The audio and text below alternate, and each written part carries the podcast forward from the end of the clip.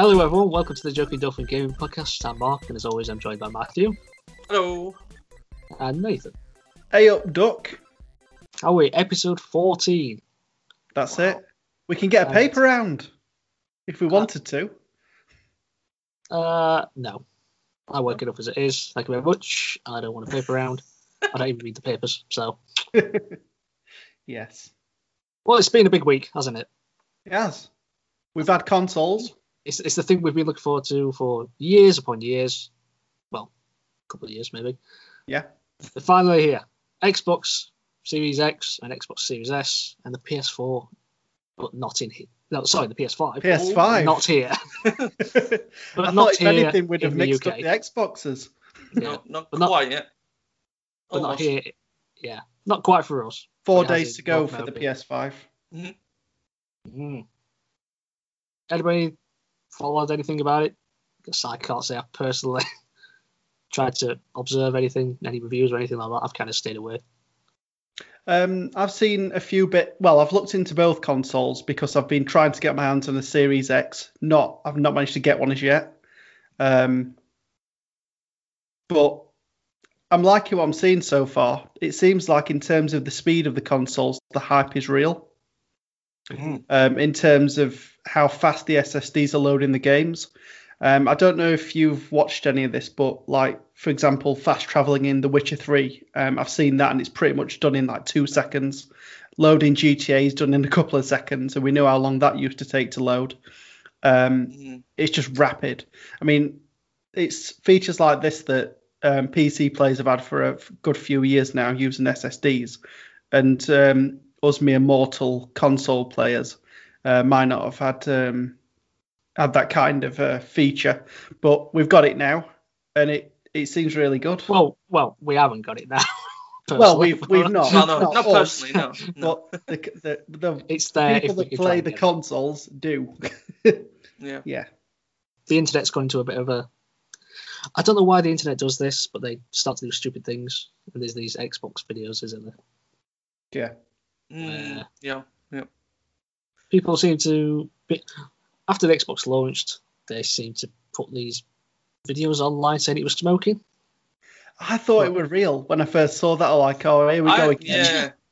Really?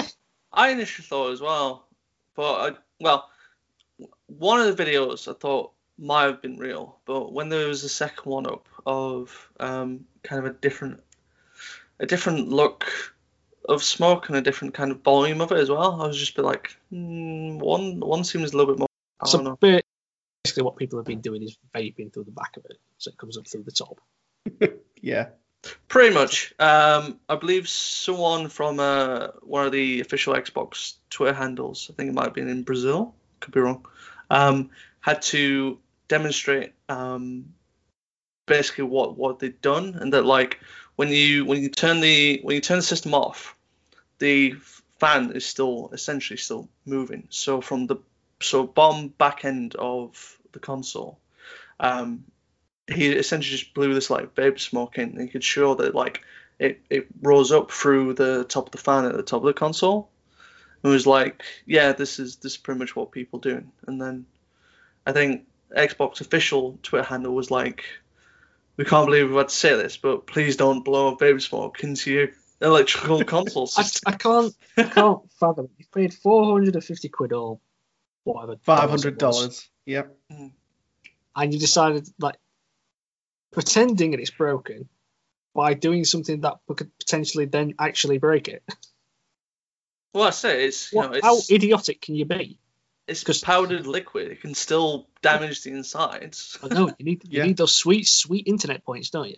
That's what they're after. That's it. And for your internals of your Xbox to smell like marshmallow. Yay. I, I wouldn't be surprised if like some of them had like the plan of like if we can if we can show that my Xbox is broken. Then it'll turn people over one. to.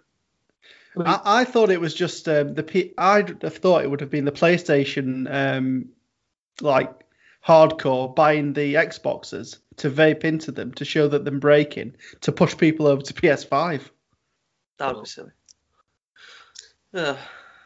I did see one funny one though, where um, guy walked in. Uh, he walked into his room with his Xbox in there, and uh, in the con in the disc slot bit, uh, it's just put a cigarette in it. so there was just a cigarette lit in it. So this Xbox is smoking. All right. Yeah, that that one chuckled, but all the rest I thought was stupid. Hmm. Yeah. Uh, right, should we move on to other news? Yeah. So Activision Blizzard have made 1.2 billion dollars from microtrans- microtransactions in just three months, Blooming Wow. heck. and that covers the period of July to September. It's a lot of cheddar. Uh, so Well, the Call of Duty, enough mic- like Overwatch, won't it? well, the Call of Duty microtransactions are four times higher this year than they were last year. Oh, I forgot about Largely, largely, and I assume because of the pandemic. Pandemic. So people Yeah. are indoors, play more games. Yeah. Uh, Modern Warfare's first year sales uh, were the highest in Call of Duty history. Wow. And the, the 1.2 billion figure is 69% improvement over the same period last year.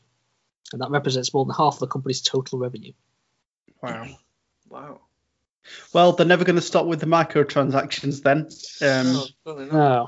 if it's No. on so much of a um, an increase and it's that much of the company's revenue, um, you can only see that other companies might look at this and decide to follow suit if they've not already. Um, so yeah, Yeah. microtransactions taking over. yeah Even I don't more. Like, I don't like that news because that's just that's just alarm bells to everyone else, isn't it? Yeah, It's like this is where we should go. Well, I mean, funny enough, uh, I, I might have news that could potentially counteract that, but we'll uh, we'll see on that one. But that's uh, that's a lot of money. So like, even just for Yep, even just for money. like, so for just for Modern Warfare, like it's without the microtransactions, it's actually sold more copies in in, in the COD in COD history. Yep, the, uh, the first year sales are the highest in Call of Duty history. Wow. Hmm. What was the? Do we know what was previous for Holder? I don't know. I Don't know. Well, I suppose that shows that COD's on, back on its uh, trail of make money and It's on the money train. That's what it's on. yeah. It's on the money train. But speaking of Call of Duty, Ooh, there's been some controversy about the new one. Black Ops Cold War. like like there always is with every Call of Duty. So it's on PlayStation. It's been accused of becoming pay to win. Uh, Activision and Sony have been heavily criticised following the reveal of the PlayStation exclusive content for the game. hmm right. Uh, so PlayStation owners get two extra creator class slots, extra tier skips, extra weapon XP, and exclusive double XP events. And there's also something called the Battle Pass bundle bonus. And PlayStation owners who buy it for twenty dollars get an additional five tier skips, and that accumulates to twenty-five total tier skips. And they also have what's known as the PlayStation Party bonus. So if PlayStation players play together in a party, they Hmm. get a twenty-five percent bonus increase in weapon XP. None of that is on Xbox or Hmm. any other platform. The major problem here is that it's cross-platform. Yeah. Yes, I, so don't, I don't see how that is pay to win. All right, you you would probably unlock stuff in the game much quicker. That is But a lot of extra stuff. It's a lot of extra stuff, but like in terms of actual, just if we talked about pure gameplay, Well, increasing I, tier I skips, suppose. you don't you don't see that as pay to win. But tier skips is for the battle pass, though, isn't it? It's like all Well, that really unlocks is like extra cosmetics. Maybe like I think they do have like one or two guns that they used to have like in the whole season of battle pass, but that's just. That is a lot, though. You can't. I, don't. I don't think you can trade just. Oh no, I, I'm not arguing. I'm not arguing that that it's heavily favoured within PlayStation users. I think my argument is, um, is that actually favoured as pay to win, as in that you get you get a lot of XP advantages, but that just means you unlock stuff sooner than Yeah, but- others. Well, Well, I think that- that's but it. Then you can. Um, well, yeah, because you're going to unlock weapon uh, like attachments and things like that quicker, aren't you? So, isn't that? Yeah, so if an Xbox player has to play four times as long, for example, to get something, and you can get it in 25% of the time, um, you'll have that advantage against the Xbox player. I mean, I, I I can suppose understand so. I suppose not. I'm I'm thinking of it in terms of like actual like gameplay skill that like someone someone who's like obviously like brilliant at COD is is still going to be someone who's unlocked all attachments but aren't Yeah. particularly good at. I agree, but it's You know what I mean? It's, it's still is an advantage though. Yeah, Oh, no, it, I'm- it I'm bridges not- that gap a little My bit. My disagreement isn't the disadvantage. My disagreement is the the actual pay to win statement that's been made. I don't think that's necessarily correct, but I think obviously there's obvious advantages that PlayStation users are going to get. Yeah, I, I think that's what what it is basically. It's that they're getting a lot of additions and Xbox losing out on a lot of things. Yeah, But uh, it's not only that because um, the PlayStation version version has also got a exclusive mode for 12 months. Uh, Yeah, it was which a zombie- two player zombies onslaught mode. Mm. Mm. So Well, if you like Call of Duty, got to get yourself a PlayStation then, by the sounds of it, at least for the first year, and you want to get everything out of it. The first yeah, year. so because then years after up, 12 months, then the new one will come and the new Call of Mm. Duty. Yeah. That's it. And I mean, this this one was already technically uh, rushed according to reports that um, the next Call of Duty should have been made by Sledgehammer, uh, the ones who made World War Two, but for whatever reason, um, their Call of Duty just wasn't up to scratch with what Activision wanted, so they've like fast tracked. They, cou- they couldn't find ways to microtransaction it, that's what. Probably. yeah, I, I don't like any of this exclusivity nonsense that It's just, it's just a bit much in it. That's the thing. It's just a bit too much. just a bit. Uh, Pokemon Go. Mm. Uh, Yep. In the first 10 months of the year, it generated $1 million. A million. Billion. Oh, billion. I I was was going to to say, say a million's that's not not much. Can they even pay staff with that?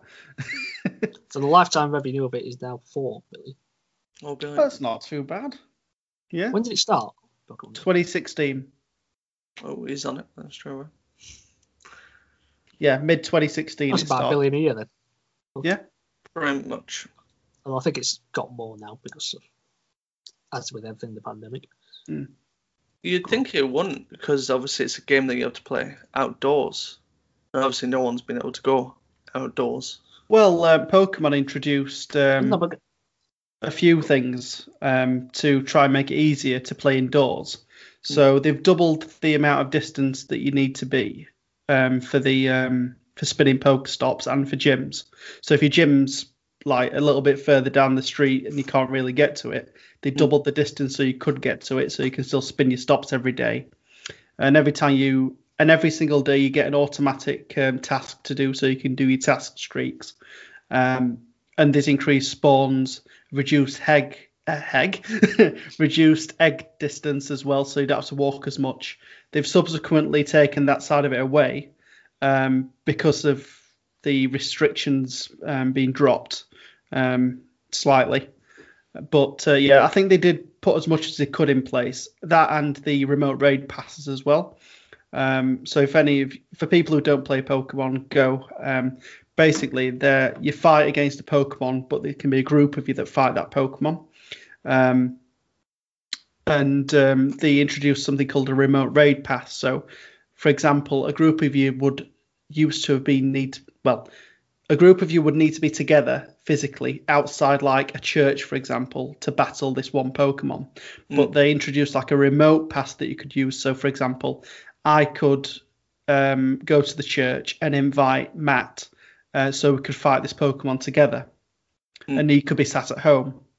Um, so I think they did as much as they could to um, combat the COVID situation. Um, but yeah, that, they're just my thoughts on it. And I think they did fairly well. Good. But yeah, I mean, uh, for for Niantic, they've got Pokemon Go, they've got the the Harry Potter variant as well, and then they've got I can't remember what the original game was that they had that uses the same mechanics as Pokemon Go and the Harry Potter game. But um, I think Yeah, it was, that was- called um, Ingress or something like that. yeah, that's it. Um, and they were well received as well, so they've got those different revenue streams coming in. So that's good. Uh, so the arcade business is pretty much going down the pan, obviously due to the pandemic. hmm Uh, but particularly, it's affected ones in Japan. Mm. Uh, so Sega is now leaving the arcade management business, Ah, and they're selling 85.1% of their shares to the I don't know if how you pronounce it. It's either Genda or Genda Group. Hmm. So they're so yeah. As I say, this is largely due to the pandemic, which has wrecked the industry in Japan. Uh, so just under 200 sites have now be, are going to be sold off or have been. Uh, this is after the parent company Sega Sammy Holdings, in its mid-year financial report, revealed a 21.7 billion yen loss, which equates to 206.7 million dollars. Ouch. Uh, Genda was established in 2018 and it operates amusement machine rentals and the like. Um, sad, to be honest. I Yeah, I like sad, our arcades. sad for the physical aspect, yeah. But But it's sad for Sega, but the arcades are going to live on. mm, But they are going to maintain their Sega branding. Hmm. But it's not particularly good for Sega itself. I mean, No. maybe maybe with the um, this other company acquiring the arcade side, they'll be putting more time and effort into the um, the gaming aspect. Well, the like um, Football Manager and Sonic, maybe. Mm, maybe. But that's not the only bad news about Sega. So Hmm. Sega Sammy Holdings is now looking for 600 650 employees to voluntarily leave. If this goes ahead, that will constitute to about 7% of the current workforce. Wow. And they're also reducing executive salaries by up to 30% over the next five months. Uh, but the employees, however, will get a severance package and also assistance with re-employment elsewhere. So they're Yeah. not just throwing them out, which is good to see.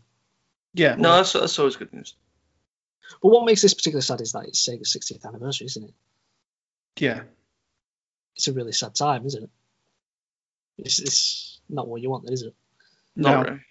I mean, to be honest, ever since Sega dropped out of the um, the console market with the Dreamcast, they've been steadily going downhill anyway. So they they're not what they were. And to be honest, if out of any of the mainstream, well, Sega's now on the fringes, I'd say, of any of like the mainstream gaming companies, you think Sega would be the ones to downsize because you got Microsoft, they've got that, well, Microsoft dollar. Um, Sony, uh, they've got Sony Pictures, and they they're fairly well backed and in the console market. And then Nintendo, they've they could last well, they've got money for the next 50 years. Let's face it, with all their first party IPs, that they're never well.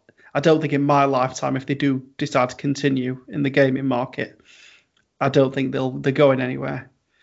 Um, but yeah, it is sad um, because Sega for a lot of people was was the childhood. Um, Yeah.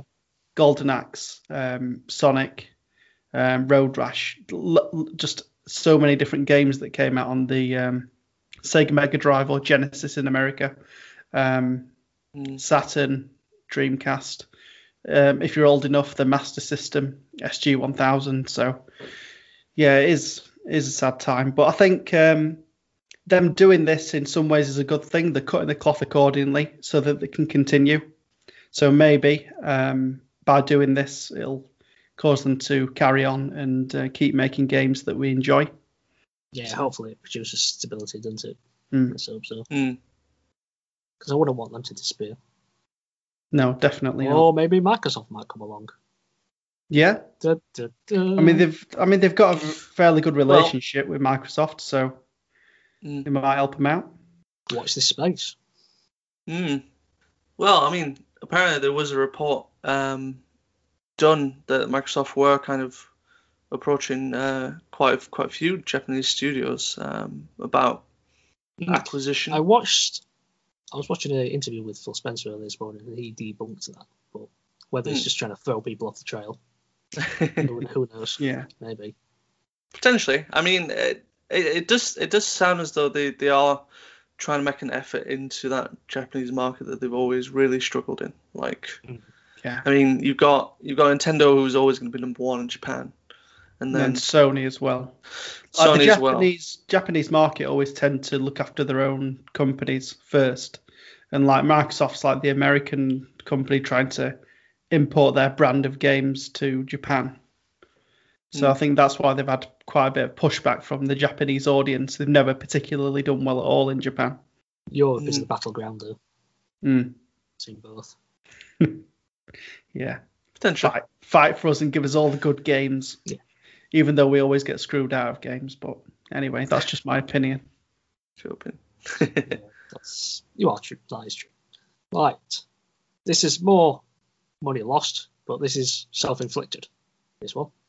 So Square Enix, hmm uh, they reported a 6.5 billion yen loss, and that's about 63 million dollars. And this has been driven mainly due to the poor sales figures of the Marvel Avengers game. Hmm. Uh, it's believed that the game cost between 170 and 190 million dollars to make, Wow. and it only sold 60% of its projection. So that's about 3 million copies sold about. Uh, as for the game itself, two months on from its release, the game now appears, get this, now appears to have lost 96% of its player base. Wow. Last weekend, uh, the game peaked with just 1,190 concurrent players. It's dead, is it? Unless they make it free to play on PS Plus or on Games for Gold or on the Game Pass, it's going to die. And in November so far, there's only been an average of 752 players per hour. That was just on uh, Steam, though, isn't it? I don't think that's reported elsewhere, is it? I've not read that it's just Steam. Okay.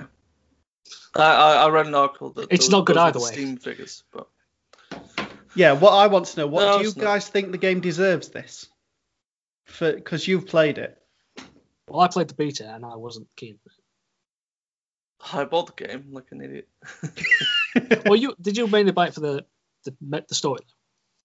I, I, I did Okay. buy it for the story because I mean, as as it was getting closer to launch and reviews reviews were coming out, they were saying it does actually have quite a solid, um, you know, campaign to it. I was like, oh okay, like that was the one thing that actually got me interested in it. Like nothing else got me really interested into it. Like I didn't like um, I didn't like the marketing around it. I didn't like the just overwhelming kind of marketing on like microtransactions of like oh you if you get this from Virgin you get exclusive skins oh you get this from you know GameStop you got exclusive skins which was Hmm. ridiculous um on PlayStation, you get Spider Man.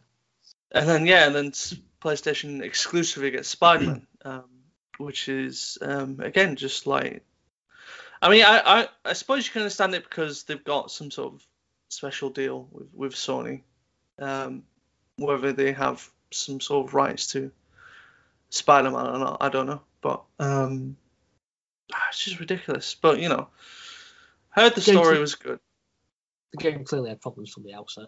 Yeah. Was Uh, do you think it was a good idea that they released that beta from a marketing standpoint? Because I think that's probably what might put a lot of players off.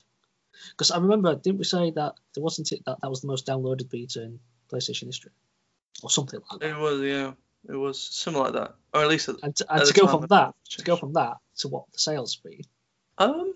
suggests a lot of people have played it and they just went, nah, not touching that. I don't back." know. It's yeah, maybe.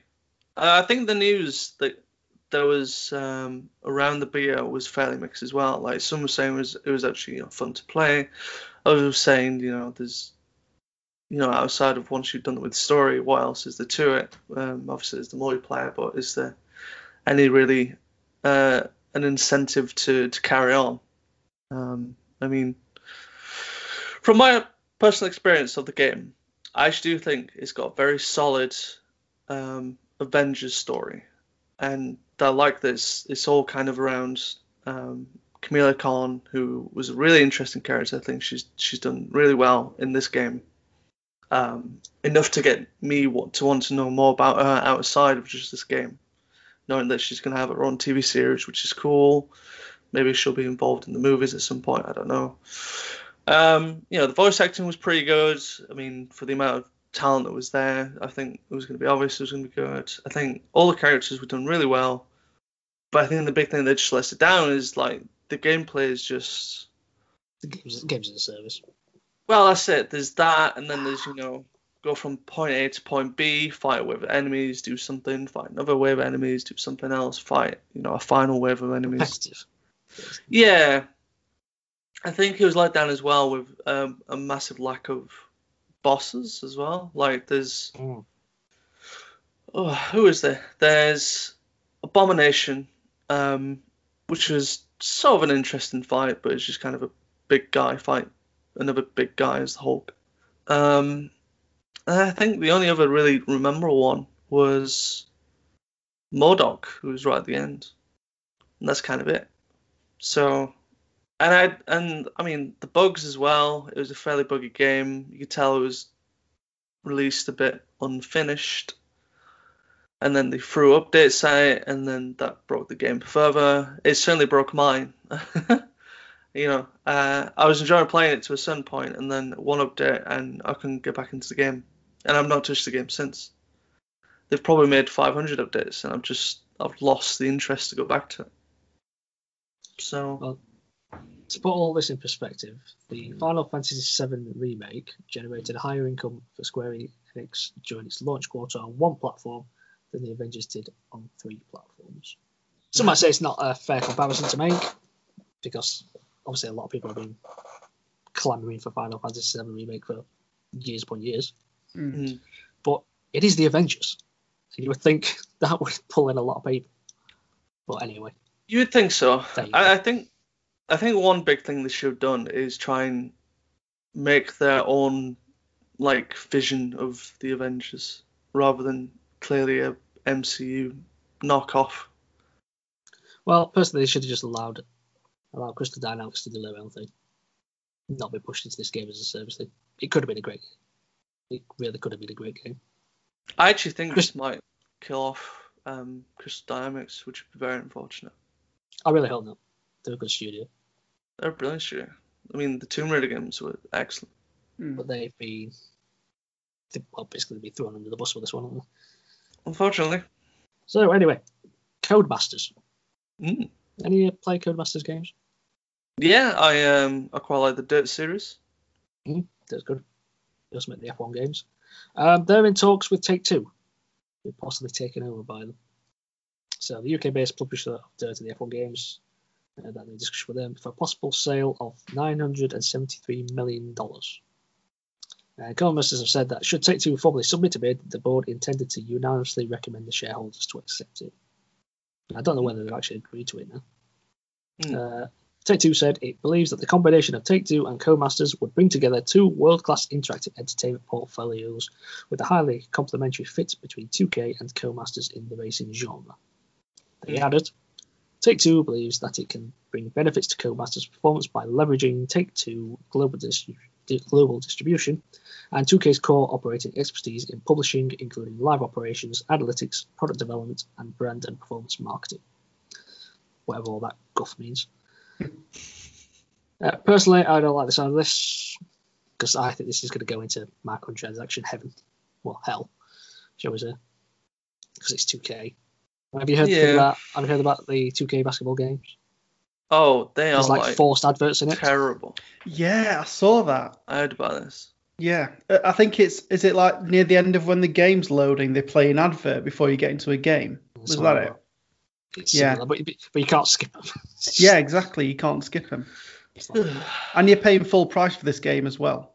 Like if I pay Yeah. fifty quid for a game, I don't want to be advertised to on top of it. So like give give me the game for thirty quid, and I might be a bit more inclined for you to show me ads. It's But- the sort of thing you expect in a free to play game, isn't it? Yeah, exactly. Well, yeah. that's. Not like Yeah. 60, 70 quid. Blimey. Um, I don't really like this news, to be honest, but maybe that's just nostalgic for me because when I think Codemasters, I think Micro Machines.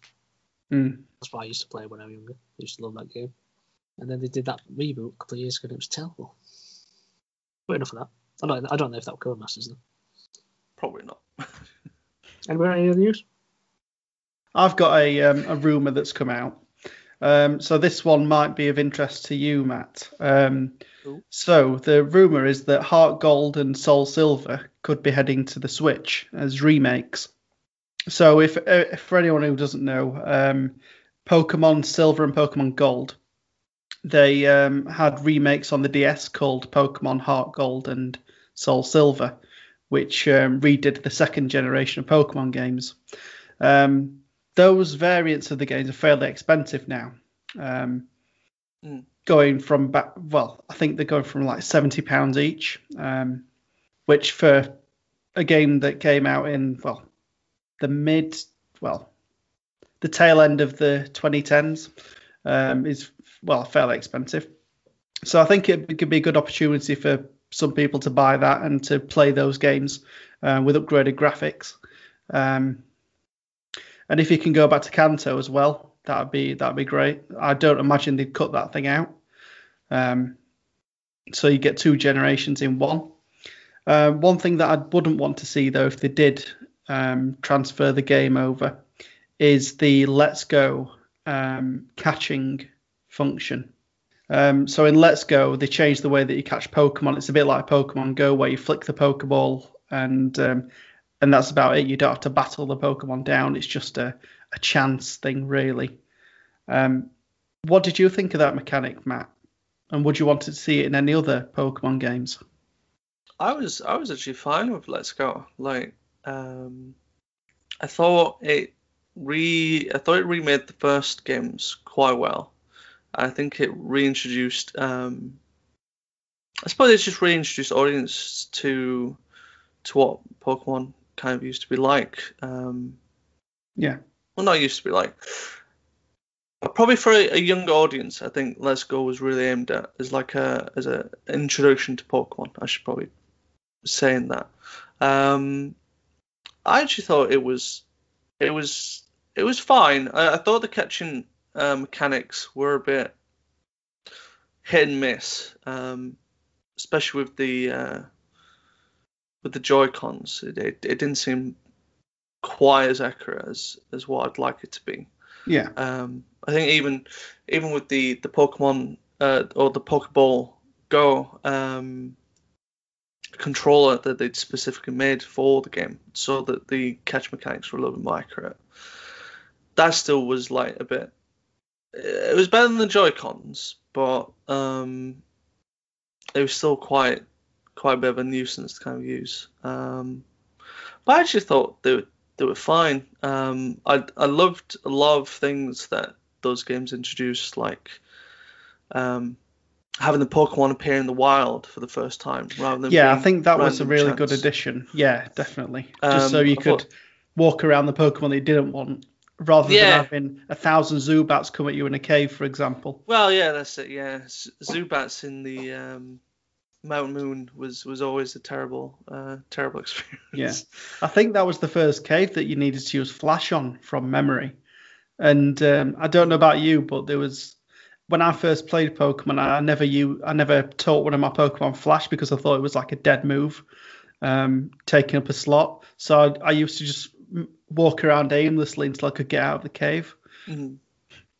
I, I, yeah, I do think as, as, years went by, I think they made Flash a little bit more useful, so that if you actually used it in a in a Pokemon battle, I think it would it confuse. I think it might confuse. Yeah, something like that. Yeah, they did make it a lot more uh, useful. Uh, mm, yeah, and then uh, again, I think the introduction to being able to have Pokemon um, out of the Pokeball was really cool, and then even to use some as like riding them around, even mm. like once you got all eight gym badges, um, I think it was all eight. It was either all eight gym badges or you had to complete the Elite Four, but you got to unlock um, Pokemon that you could fly around in, which made it really cool as well. Um, although you can fly the whole map, like I wish you could. Like there was obviously some bits to ward off, but I, w- I would actually be fine if they did like a Let's Go Johto. If they implemented a lot from what they did with Let's Go, maybe mm-hmm hopefully improve improved the catching mechanics. Um, the co-op aspect of it as well was kind of cool.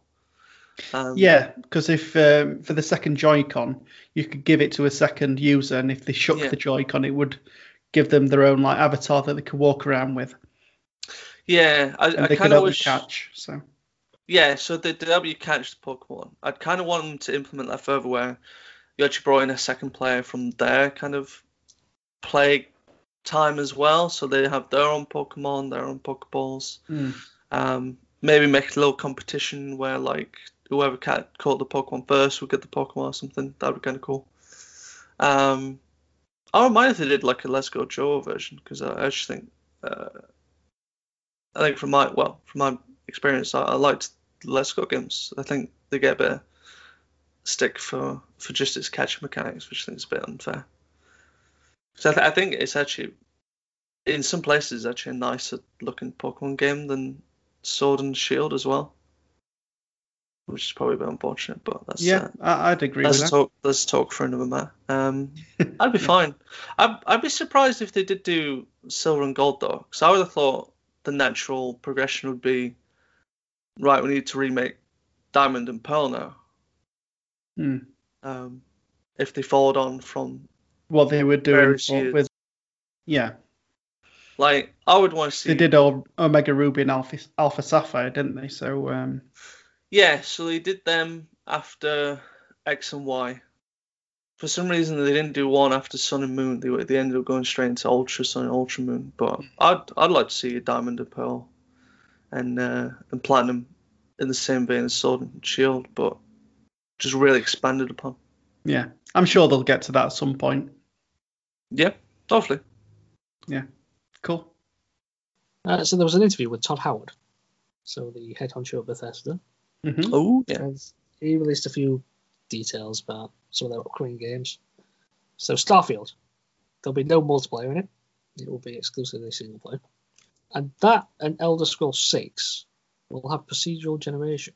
So to Ooh. clarify on this, it won't be randomly generated game world, but it will have randomly generated in-game content. Not quite sure what that means exactly, Okay, but they are currently working on a complete engine overhaul, that's good. which is very good. No, they've, they've needed it. Yeah, it's And tracking on a bit now. And both games will be on X, uh, Xbox Game Pass from day one. Not Mm. surprising. But it could be some years before Starfield, apparently. Mm. That's pretty much all you really said in this interview. I, I could see what they probably mean is that like they'll be kind of it'll feel more natural in that you'll get quests more kind of randomly rather than fairly set.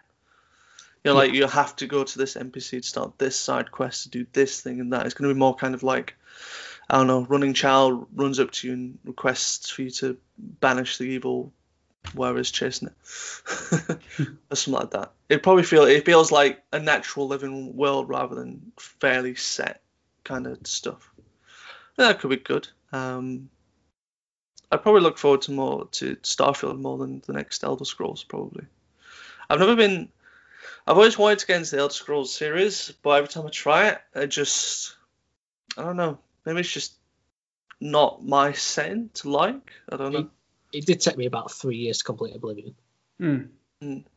because I was playing like on and off. Every time I played it, I did enjoy it, but then for some reason I just stop and then just forget about it and just play other things and then eventually go back and play it. Yeah. Yeah, not even start Skyrim yet. I put um I put a Gonna good wait, for, gonna wait for the PS5 Series X version. Yeah, definitely. Um, I put a good couple of hundred hours into Skyrim um, when I was playing it, and uh, my PlayStation 3 ended up getting the yellow light of death, um, so I lost all of Oh, my no. data. Um, because if you didn't know, if you transfer a hard drive from a PlayStation 3 to another PS3, it wipes it before it can use it for the console. So I threw a pad and I was like, I'm not playing anymore. That's it. I've um, so I did start the VR Skyrim version. Um, I played about half an hour of that before I got a headache and decided to put it down. Um, but uh, yeah, I think I'll continue that at some point. Uh, but I really enjoy the Elder Scrolls games. Um, I, a bit of me just enjoys the vastness of them, even though sometimes I don't like the well traversing. But it's it's it's fun because you, you can find anything. Like you could be going through a forest and you could find a house with like a witch in, and then you could fight a killer, take all the stuff. Um, yeah, well, anything can happen. I think we've all seen the glitches um, and all the stuff that people have done with it, so um, that's fun as well. Mods are always fun. Yeah, especially the Thomas the Tank mod with the dragons. That's hilarious. But anyway, um, yeah, I'm, I'm really looking forward to if they well, well, when they bring a new Skyrim or well Elder Scrolls game. Um, be looking forward to getting to that. Xbox exclusive, do we think? Timed, I'd say. I think it'd be a timed exclusive. Uh, I could see timed. Yeah, I could see timed. Maybe I first think- six months you'd get it on Xbox, and then after that they'll release it for everything else. Switch Pro, fingers crossed by then. Um, and then the PS5. Uh, other news: Amazon has filed a patent application to group toxic players together online. So they can destroy each other. So the patent describes a behavior-aware player selection for multiplayer electronic games. So obviously, normally matchmakers tends to be based on well, this skill-based matchmaking, isn't it? Mm. Um, but the patent acknowledges that there are other factors that should be made aware. So the idea is that players' enjoyment can be based heavily on the behaviour of other players. So these players can be labelled as toxic by users, and then these could be isolated together. Uh, the pattern does acknowledge, though, that it can be difficult to distinguish what exactly is, defines a toxic and non-toxic player. So, Mm. such as profanity, for example. So, Yeah. someone might be comfortable with profanity, but if you quit early in a game, they might object to Yeah. that, that- that's toxic. Whereas you might have another player who considers the, the profanity as toxic, and then the quitting they don't really care about. So Mhm. where does that lie? Mm, Um, yeah, It's, it's kind of I think it's it's open to abuse basically, isn't it? Yeah. if you're asking it sounds if like you it. Yeah. if you're asking to vote on other players, a lot of people are just gonna just randomly vote on someone who's doing nothing, aren't they? That's I see it. that. I Oh, see you, that. you Yeah. beat, you I- beat I- me on FIFA. You're toxic. yeah. Well, I Yeah. say I could see like stupid like that. that get really abused. Mm. I think it's a good step though, because I can see there being a menu before you start a multiplayer game for you to select what Do you options want to play you with want. the toxic players? Yeah, Mm. that's it. Like where all the your mum jokes are and stuff. oh, some of some of them YouTube videos, if if and when that does come out, it'll be absolutely hilarious. Just recording them lobbies of all the toxic people. yeah, for for s- those sweet sweet internet points again, you just go That's on, it. and you just intentionally start being toxic, wouldn't you? Yeah. And then you get put in those lobbies just to see what everyone else is. Yeah. Anyway, well, that's they've only filed it; they've not been accepted. I don't think so. I don't know if they can. I don't know if that could be accepted as a pattern because even they've described the like the issues with it. So Mm. I can't see that happening.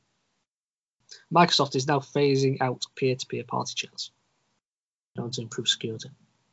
Players could potentially DOS your network through your IP address if you join chat, but now they're going to they're slowly going to be moving on to, to server-based, Oh, so that'd they, be good. won't, so they won't be able to do that anymore, which is good. Good. Small thing, but it's a, a good quality of life issue.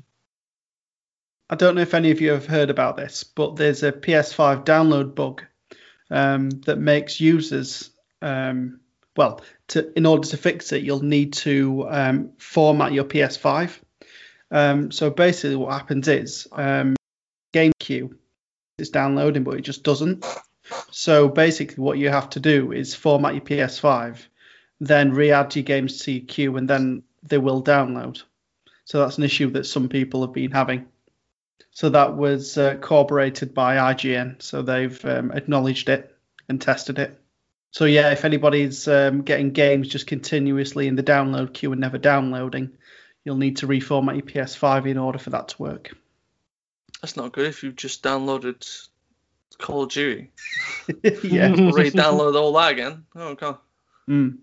Oh, also in, in addition, um, I don't know if we've covered this previously, but um, when using external hard drives to the PS5, you'll only be able to use PS4 games on those external hard drives for now. So that's just another the thing. Um, the only other thing I've got is about the inflation of game prices.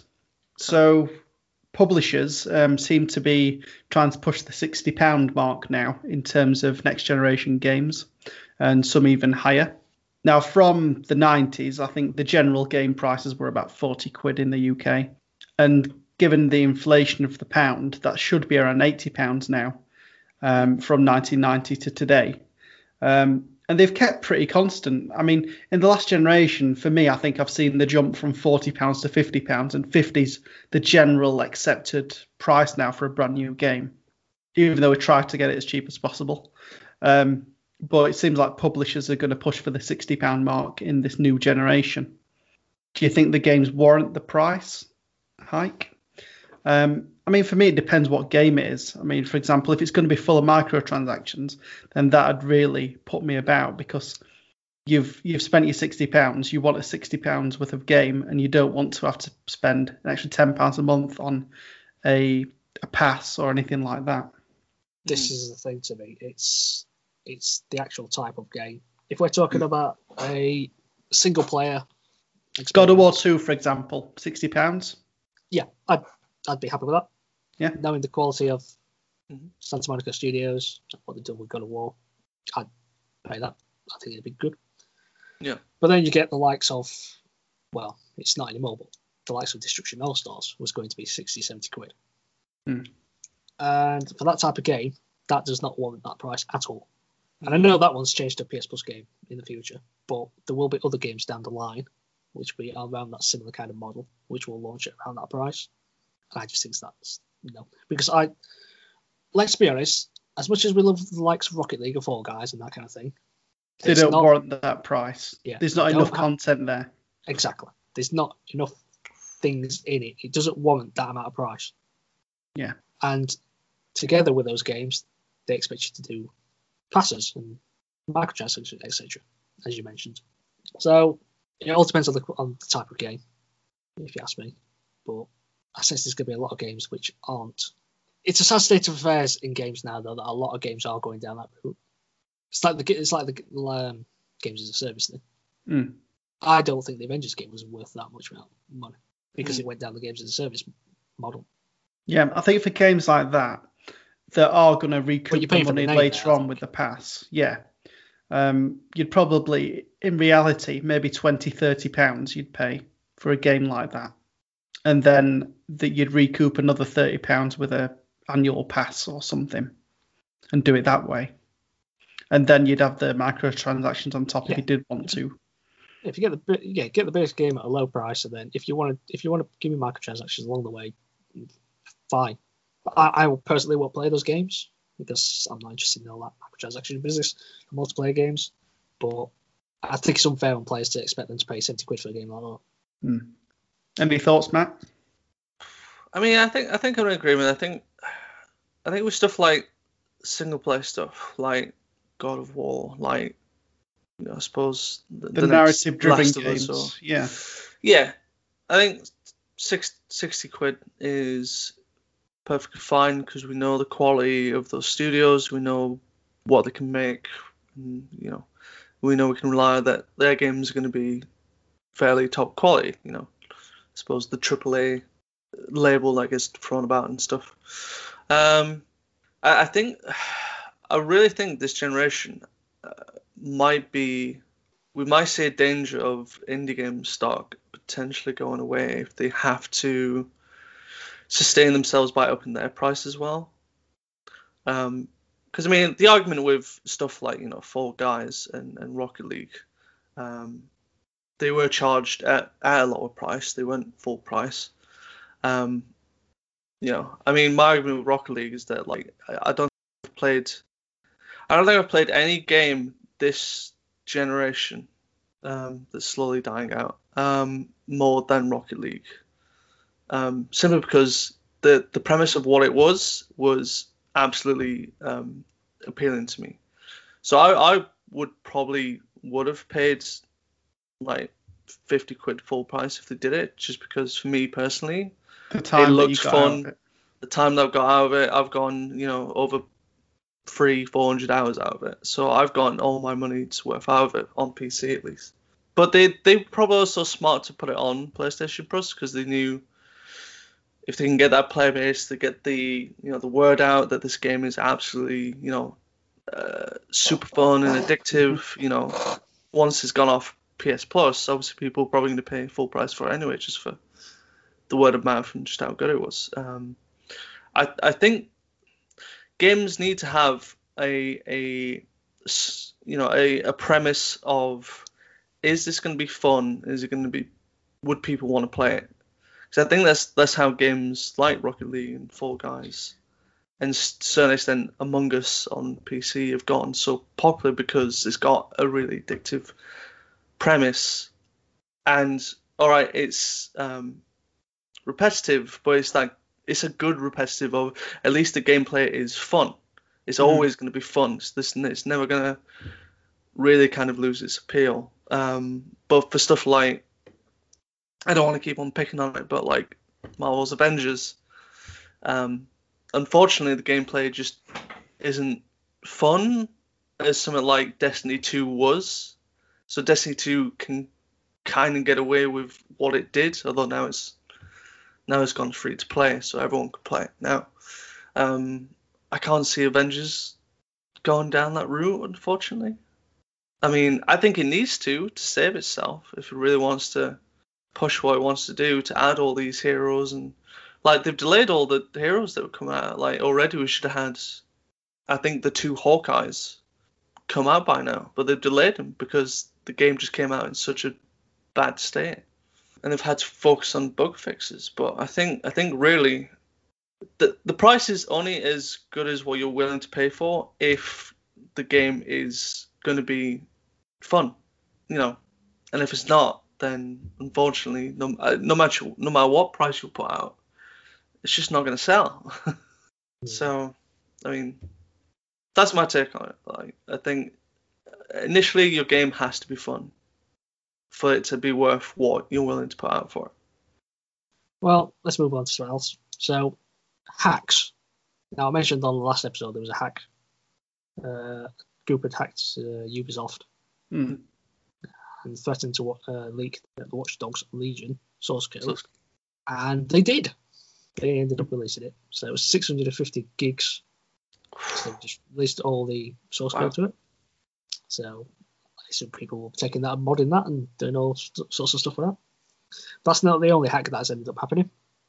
Mm. So Capcom Oh no. has ended up being hacked using a ransomware tool known as Ragnar Locker. And apparently, this group has managed to steal one terabyte of confidential data. Oh. Uh, Capcom stated uh, that apparently customer data was likely not affected. So that doesn't sound exactly like convincing, to be honest. I better go change my uh, Capcom ID password now. But apparently, according to the group's ransomware note, the data stolen includes contracts, non-disclosure agreements, sales summaries, and other financial information, along with personal information of clients and employees. That's not so- Hmm. Does that include customers? So apparently, the hacker group are demanding Capcom pay them an unspecified fee to have the data returned. Quite a lot of hacks recently. Yeah, definitely. People have got a lot of time on their hands now. They're all locked down. Yeah, everyone's behind the computers, aren't they? Yeah. Like us. I mean, those um, those NDAs will be interesting. Um, If you Mm. can find out who they were for and what's been said, well, what they're holding back from us, maybe. But um, Maybe. again, it's um, well, more hacks going on, information being leaked. It, well, it's happening more and more, isn't it? It's um, It's not good. no. So yeah, I'd urge everybody change your passwords. Uh, keep Yeah. yourself as safe change as your possible. passwords on everything you ever do, ever. Yeah, Change everything. just be safe. Change everything. In fact, just just stop stop on the stop the internet. Yeah, just switch this off. We don't need it. Cancel cancel the experiment. I mean, that'll be the end of this pod, but is that a worthy sacrifice, maybe? Well, we'll just record it on cassette tape and distribute it Yeah. Ooh. via carrier. We'll, we'll get we'll get a pirate radio station. Oh yeah, that'd be awesome. Yes. Welcome Go to school. Dolphin FM. Do you remember the game called The Medium? Yes. So it's a No, psychological horror adventure game that appears to like render two game worlds at the same time. yeah. Mm. In Australia, the game has been refused a classification. Ooh. Wow. Uh, I no mean, it did look fairly gory. Definitely when um, in one of the trailers where like the knife was going through like the skin wall. That was pretty. I was going to say that that's the bit that you loved, wasn't it? Oh yeah, it looked satisfying. I'm not going to lie. Uh, no details have been given as to why this happened, uh, but Australia ha- does seem to have history when it comes to refusing or restricting classifications in regards to games. I've, I've got some news uh, that, that I managed to fish out that I actually didn't realize um, got announced uh, between this and the previous podcast. Funnily enough, don't know how I missed this one because it's it's uh, it's probably something that myself and uh, you, Mark, would, was uh, was probably looking forward to for quite a while. I think I know what you're going to say, but go on. Hmm. Yes. So uh, it got announced by BioWare that the Mass Effect Legendary Edition The worst kept secret in gaming. Yeah. Did we so- talk about this in one of the first podcasts? Probably. I mean, it was it was a rumor at that point, but I think Hmm. it's it's been a rumor that we've kind of known for a while that would uh, eventually, you know, come out officially. So yeah, so Bioware finally announced that a remastered collection of the the first three games, the trilogy, uh, will be coming out in spring 2021 for uh, for Xbox One, PS4, and PC. While they are working on doing a forward compatibility for uh, the next gen consoles as well. Nice. Uh, so I mean, But the trilogy Hey, will also it, it will also include all the single player DLC. yes, it will. Yeah. armor, weapons, and packs, all optimized for 4K Ultra HD. Mm. Oh, well, let's see if they have the uh, multiplayer working for the third game because I, I really love the uh, the multiplayer aspects for it. I wouldn't I wouldn't count on that happening. Probably not, Interesting if they did. but I'm so looking forward to that. I've got a lot to say on the Mass Effect trilogy, but maybe one day we'll come to a period where we might be able to discuss that in a bit more detail. yeah, uh, at some point, I think um, I'm sure both of us would like to gush over all three games. Um, I, I think we have a difference on which one's our favorite, but that's uh, that's No, that's talk for another as, a, as a trilogy, as a trilogy, I think we can say it's amazing. oh yeah, yeah. One uh, thing that that- I think they should add on to that, um, well, that package, is the um, Mass Effect Andromeda pre-patch. So it's got all the funny eyes and stuff. That'd be hilarious. All the weird faces. And stuff Yeah. they've got there. yeah, I think there that's all I've got to say. But that wasn't the only thing announced, was it? No, no, it wasn't the only thing because apparently they are working on a new Mass Effect as well. Hmm. No details that are found from it other than we're doing it. Well, they did show a concept art piece. Oh, they did, yes, of the um So it's a painting of like a ship parked the up. and there was ship slash vehicle, wasn't it? Yeah, and there was four characters just stood next to it. Mm. Uh, on like a, it like dusk on this planet. Not much to really glean from it, but Nope. I'm a bit in two minds about this because obviously what happened with Andromeda. So can I get fully excited? But then again, it's Mass Effect, and I Mm. hope they've learned from what's happened with Mm. Andromeda. I'll, I'll have an open mind. I hope it's going to be great. But replaying that trilogy, In I'm that gonna- sweet 4K HDR, 60 frames a second. I'm going to lose so many hours playing that. I can't wait for it. Cannot wait. Incredible series again. Mm.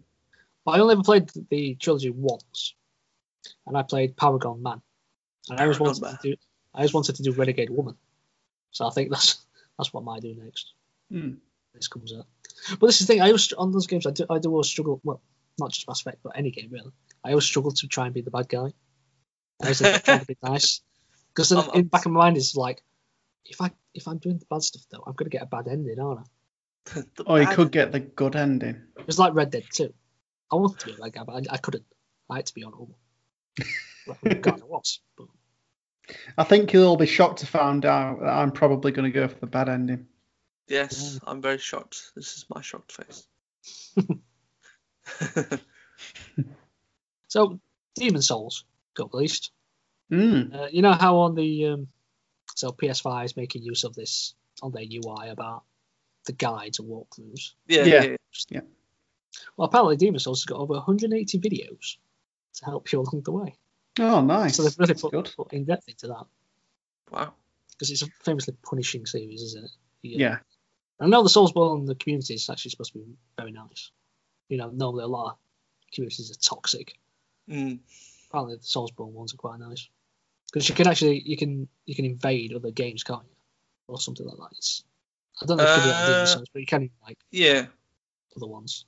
And like they're supposed to come and attack you, your player, but actually I know a lot of people like they join other games and then they just end up helping that person Yeah. fight the monsters.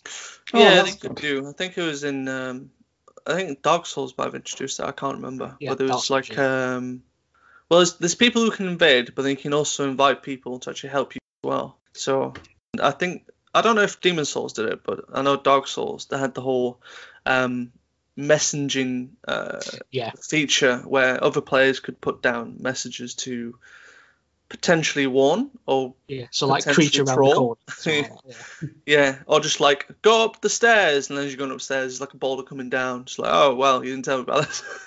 or there's like a message further up saying oh by the way, there's a boulder coming down or something. Turn back now. Turn back, yeah. Oh, that's, That's nice. great. It's great that um, it's really been taken advantage of. Mm. Um, and hopefully it's a sign of things to come for the games. Uh, there's a rumor that at the Game Awards there will be a reveal for a new Silent Hill game. Ooh. I say I've never played any of the Silent Hill games, so Uh, I played. I played four. Um, oh correction, I've played a demo of one. Uh, was the one called Room or the Room or something like that? that's the one that I was playing. Ah, Before yeah, the I room. played, I played I played the demo. Yeah, it's uh, it's freaky. Yeah, there's a thing on the wall or something like that. So crawl out the wall, you crawl in. uh, yeah. So like, there's a. I suppose I suppose the premise of it is, is that you're stuck in a room of an apartment, and you have to kind of find a way out, and you find that like I think it's behind the mirror in the bathroom is like this massive wall, uh, hole that's suddenly then you end up crawling out of it, and you're in the I suppose the Silent Hill world. I don't know if number four was actually set in Silent Hill. I think it's just it was just a continuation of whatever's been happening in the previous games. It'd be nice to see. I think um, I would have loved to have seen what Kojima would have done with Silent Hills. I think he had some like massive whole plans for it. the whole PT thing was a, it's a missed opportunity, isn't it? I mean, based off of that, I would never have played the game, but it would have been very interesting to see. Hey, PT's very family friendly, I'll have you know. Well, you, you'd have it as a noob game, wouldn't you? First, Yeah. first time you're playing a game, give them B. Yeah, BT. give 'em I- PT. For some reason, I said BT then. Give them, give them British Telecom. yes. BT Home Internet. So, any wrestling fans out there?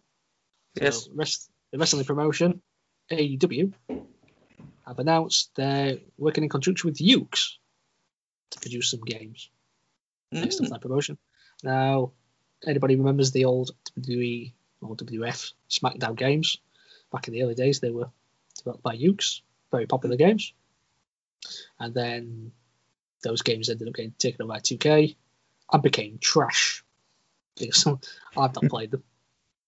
Well, I've, Uh, I've barely I mean- played any of them, put it that way. Let's be honest, the last one was a complete horror show. WWE 2K20 was terrible. And then, was it Battle? Was it Battlegrounds? Is that what it was called? Battlegrounds, yeah. That wasn't that great either. So now AEW are going to be working with Yuke's again. I'm looking forward to this. I think they'll be quite good. Well, back in the um, old school. Hmm. I hope so. I mean, they've said they, they want to make a, a No Mercy style wrestling game. I think for anyone who is like a gaming fan and a wrestling fan, kind of knows that um, WWF No Mercy on the N64 is like the holy grail of wrestling games. Yeah, it's widely regarded as one of, or if not the best wrestling. Yeah. Um, I don't know who, who the developer was at that point. I think it was Acclaim, maybe. Sounds might- familiar. You might, you might be right. Um, because I think they made like the WCW games as well, which, uh, funnily enough, I actually thought they were pretty good as well on the N64. But yeah, I, I think I think people had suspicions that when Yuke's um, suddenly left uh, WWE and 2K um, with well after 19, because I think Yuke's were still kind of developing the games, but two, they were using kind of 2K's Yeah. technology. Um, and then as time gone on, 2K kind of picked up some of the other stuff, and Yuke's were kind of becoming more of a, I suppose, like a consultancy see to uh, to 2K on how to do it. But then they left after 19, and I mean, so we saw the the trash that was 2K20 with the amount of bugs and bad gameplay that they tried to do, which is why they've taken a year off because they need to, I suppose, get better. Yeah, it took a year off and released good. what effectively is Yeah. a mobile game. Yeah. Um. So I think I think going with Yuke's is, is a smart uh, a smart decision by AEW. Um. And I mean they've they've got a lot of gaming fans. I mean Kenny Omega is a massive gaming nerd. I mean all the stuff they did in Japan he, he likes his Japan games, and um, I'm, I'm sure he'd help create that game. And I think along along with that, I don't think Yuke's is making the rest of these. I think it's purely just a console game, but they're going to have two mobile games. Um, Mm. One based on like a a general manager mode, um, which I think quite a lot of gaming fans wanted back in the WWE games, or at least certainly what um, Austin Creed has made uh, popular again with his um, GM mode series on YouTube. Uh, I think people really wanted to see that again, so they're going to have a mobile version of that, which looks interesting. And then they've got this this other one. Um, is it Double or Nothing Casino something? I can I can't quite remember the name of it. I don't know.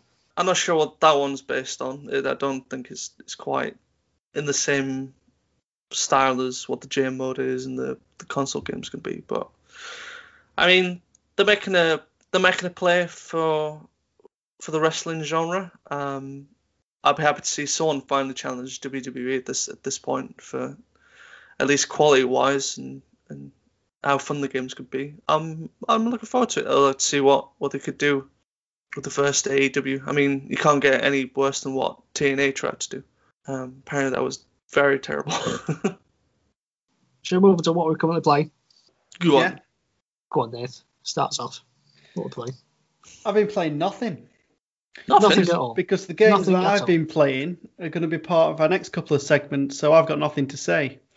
What about you, Okay. Matt?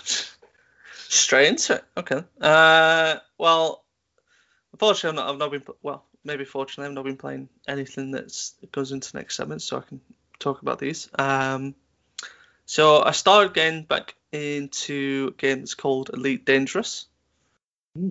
Uh, if if you've not heard of it, it's pretty much like a a, a space f- flight simulator. Don't know if that's quite right or wrong. Um, it's it's fairly MMO esque uh, in Hmm. that like you you start off with your pilot, you start on um, I suppose like a everyone gets like a base spaceship that they start off with, and you start learning how to fly it, um, how to fast travel into um, different systems within the in the massive galaxy that you're in. And you can do different jobs and stuff like you can be a, a courier to take stuff from one space station, take it to another space station, and you can um, build up like reputation between different factions and whatnot.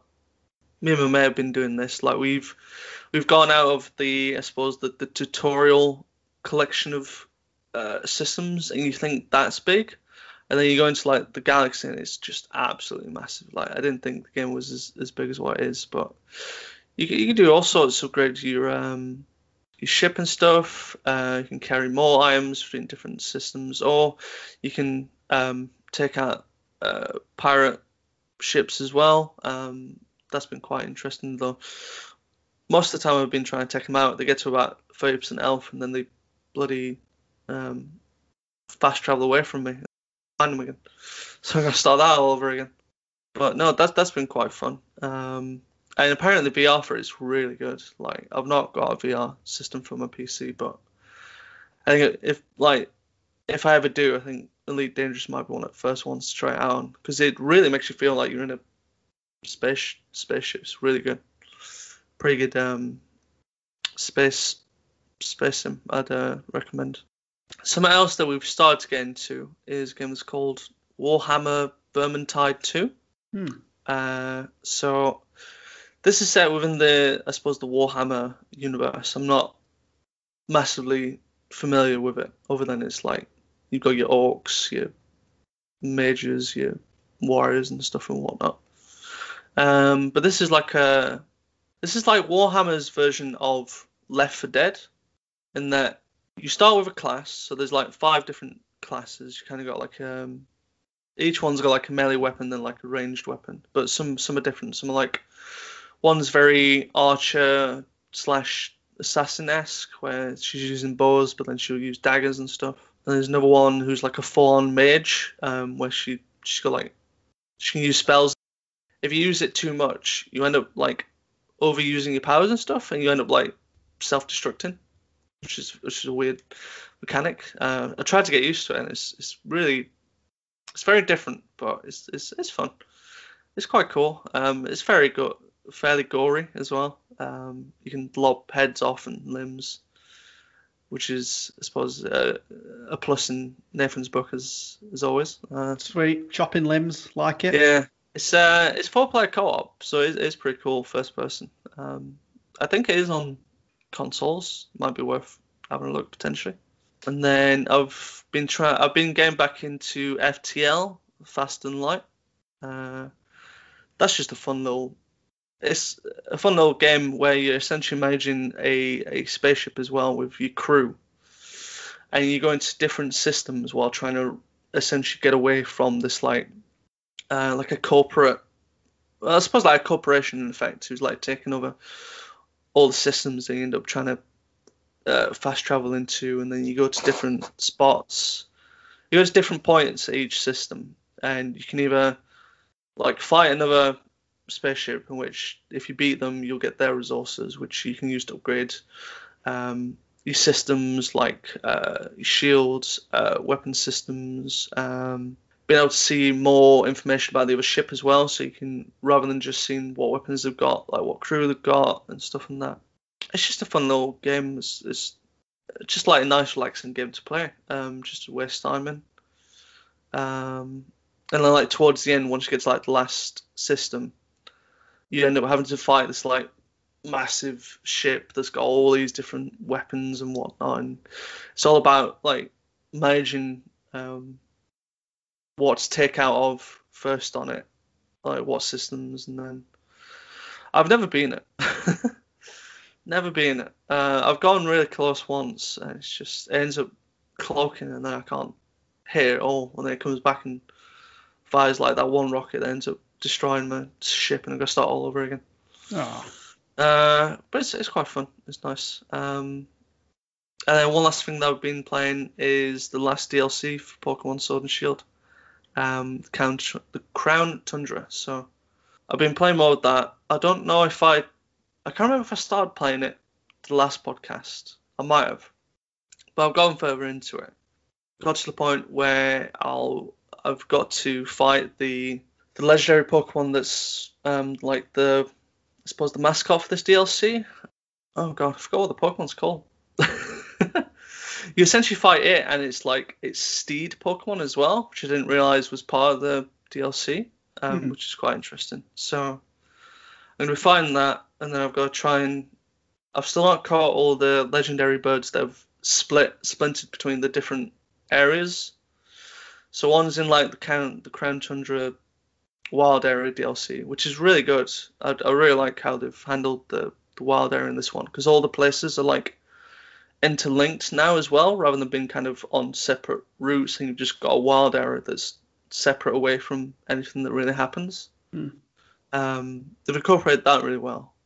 One of the birds has gone to the Isle of Armor wild area, and then the other one's gone into like the main base game wild area, which I need to go and track down and catch. But then doing the the Dynamax adventures has been quite fun as well. So, so that's where you go through these different tunnels um, with four other, well, not four, three other players, and you choose which route you want to go to. So you could go down to like uh, the electric route, which you end up finding like electric Pokemon in a Dynamax fight, or you can end up go- going against like a Rock one.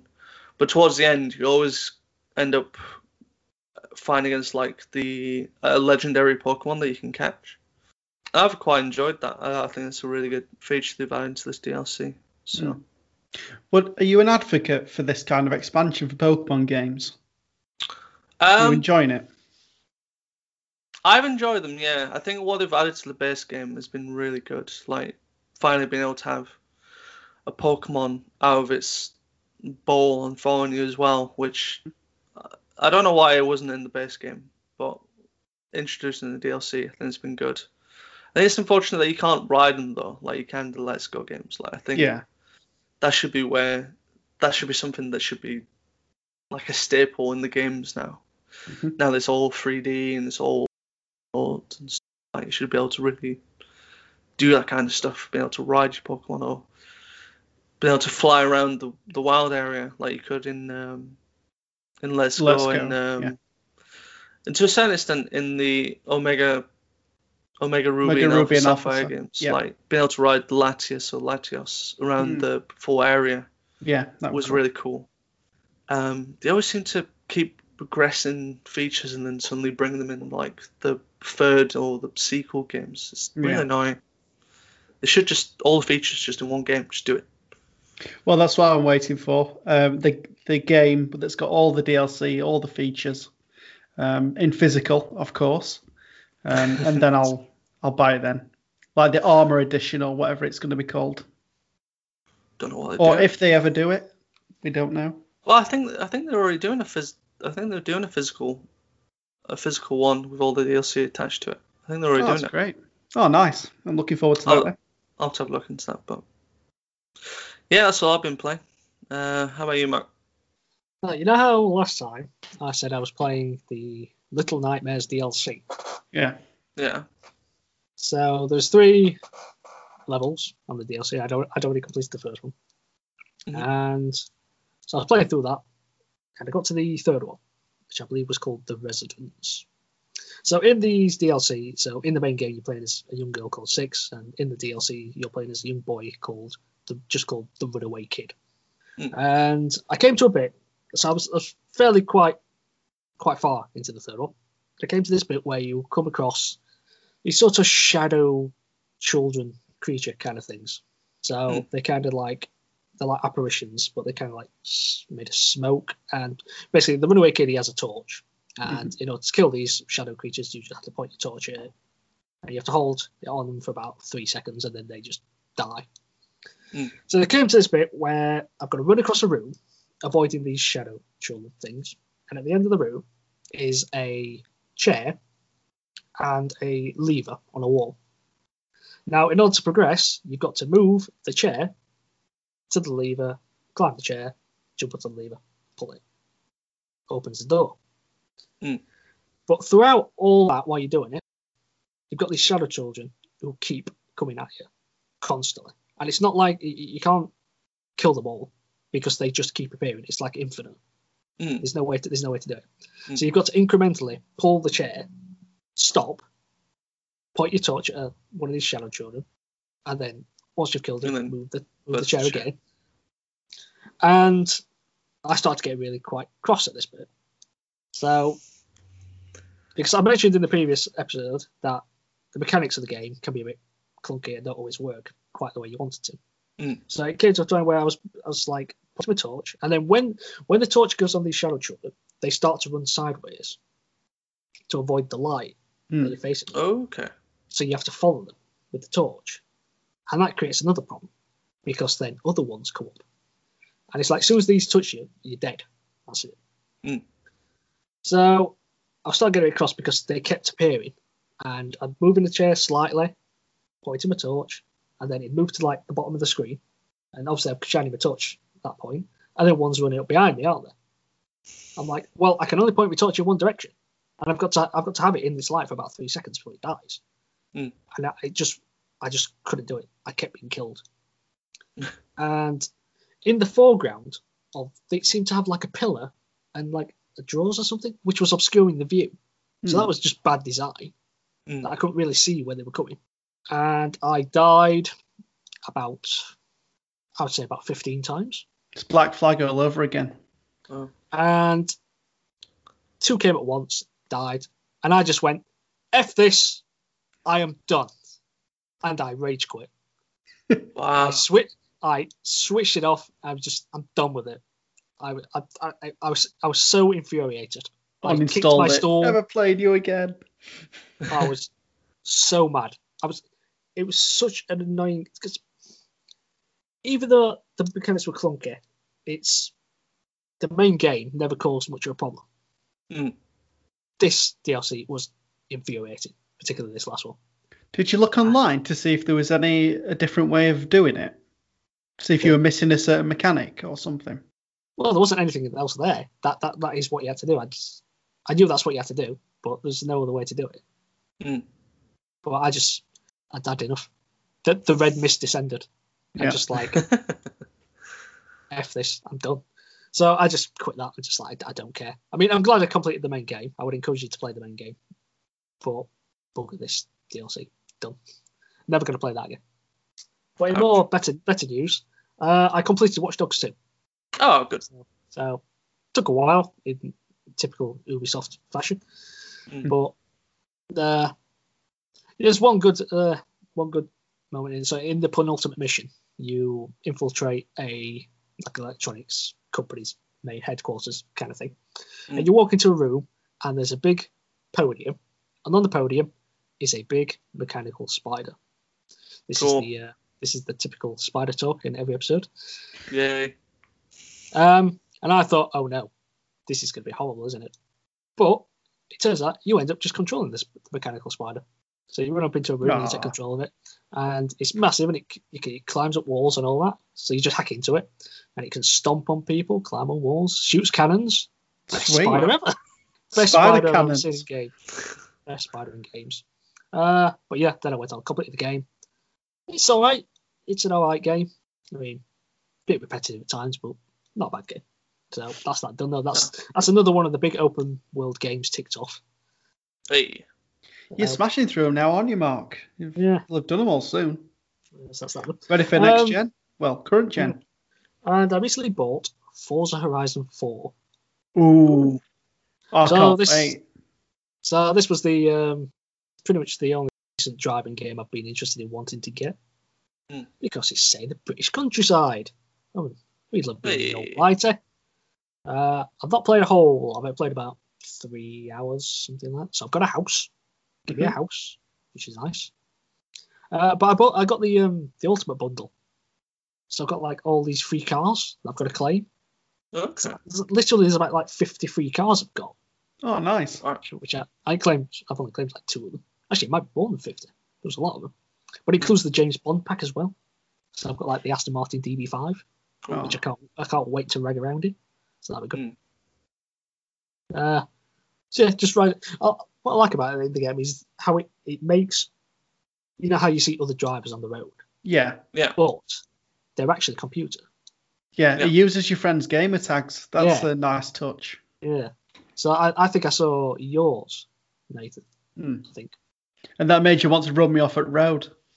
Well, I did. So, All right. knew it. I knew it. but yeah, but yeah, that's that's good. I like that. Uh, but as I say, I'm not really. I mean, the races are races. I, Mm. I think I like as a- the as a- variation of the races, though. the difficulty is not bad as well. I mean, a lot a lot of times on races, I tend to be pretty. It's always difficult to win them. Same previous racing racing games that I play, but actually now I can quite comfortably. Win. Maybe I've got it on too easy, but I don't care. I, I want to win the games. I want to win those races. Give me all the free stuff. Give me all the points. Give Yeah. me all the you didn't want a challenge. You didn't want a challenge. No, but at least you can change it. You can you can you can up and down. Up it if you think it's too Yeah. easy. Yeah.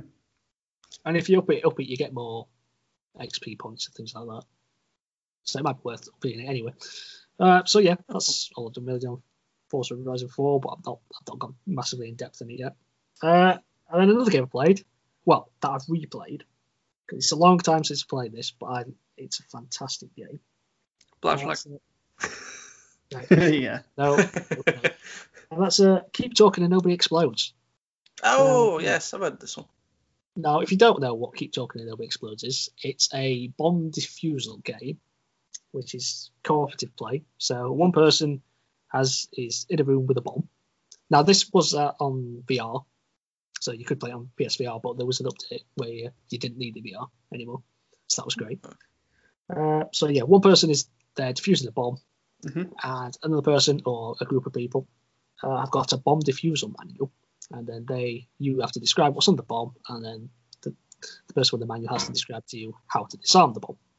Uh, I've actually got my bomb defusal manual right here. Very nice. So yeah, I was playing it online with my brother. So he bought the game because obviously he didn't need VR anymore. Mm. So we were just doing it all online. Really good fun. I mean, there's not much else you can really say about it, but, but I was also playing with my niece. Uh, Hello, Faith, if you're listening. Um, uh, so she was like diffusing the bomb, Mm. and I was doing the manual stuff.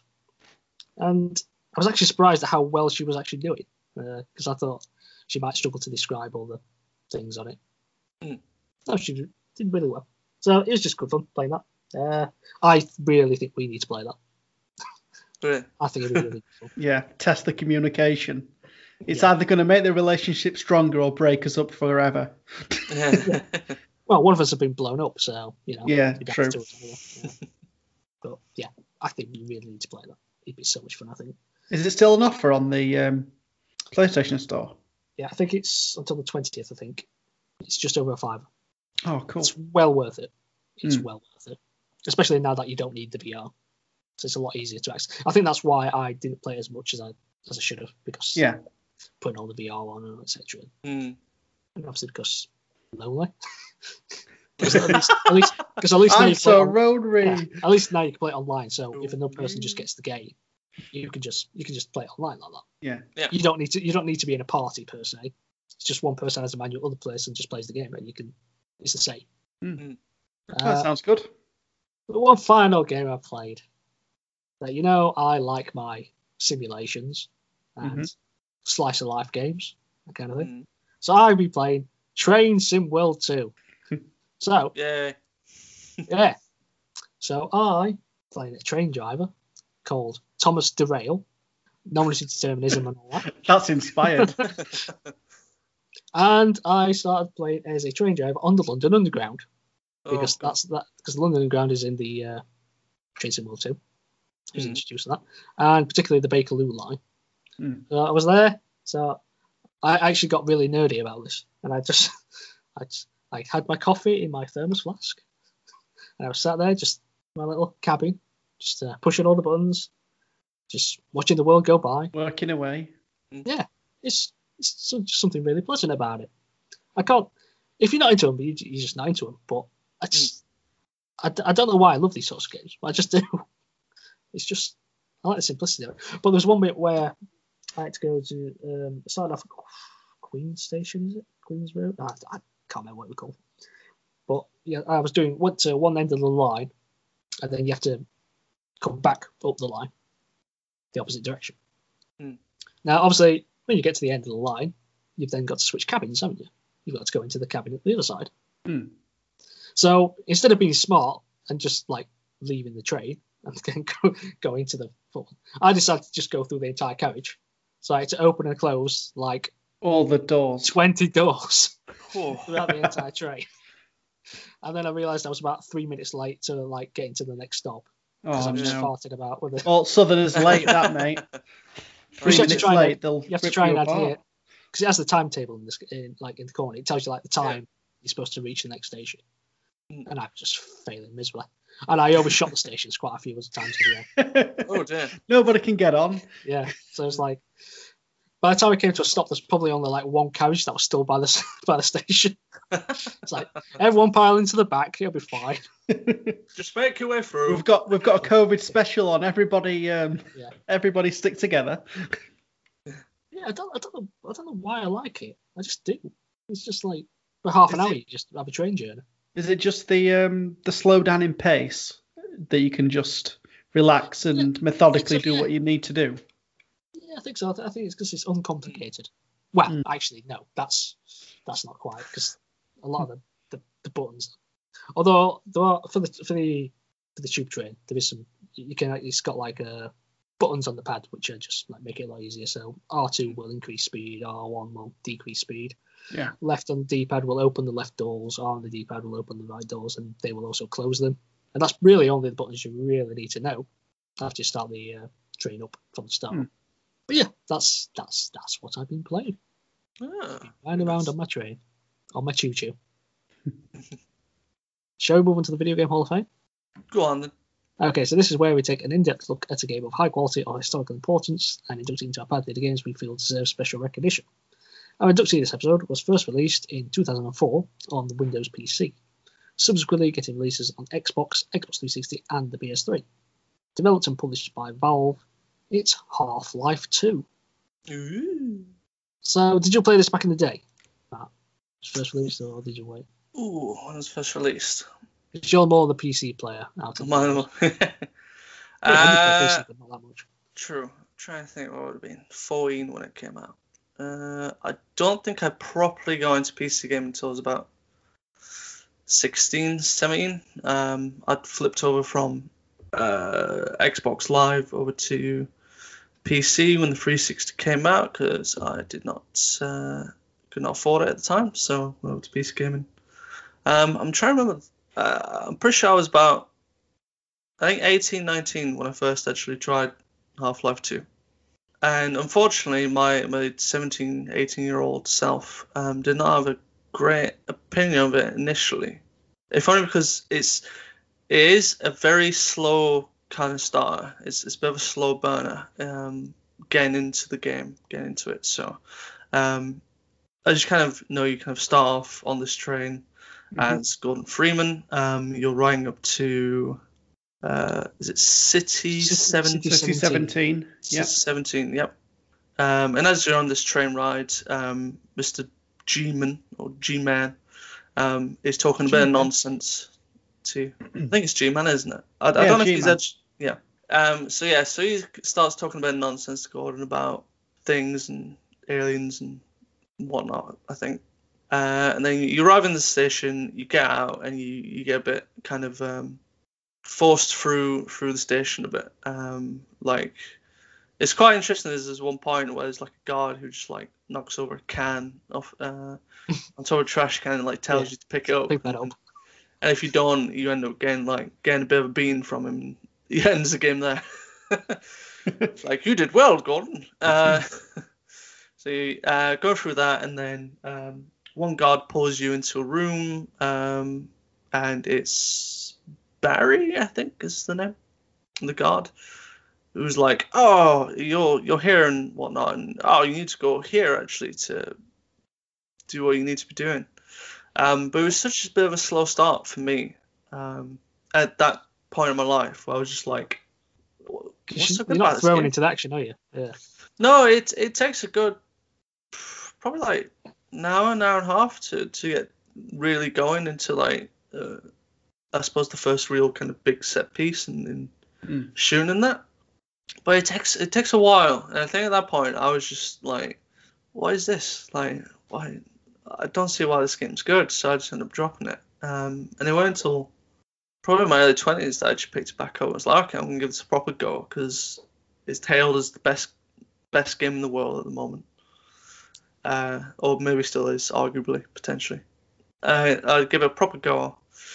And I started to understand like why why it was actually as good as what people were saying. Because like obviously, uh, at the point that it came out, I don't think there was anything like it in terms of, at least in terms of like graphics and especially the physics engine. Like it was, it was just something completely different to what anyone else was doing.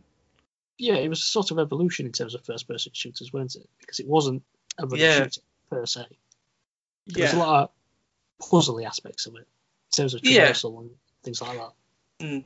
Yeah, it had quite a lot to it. I mean, it had the puzzle aspects. There were a little bit of platforming in there, you could argue as well, um, in parts where you've got to traverse certain areas.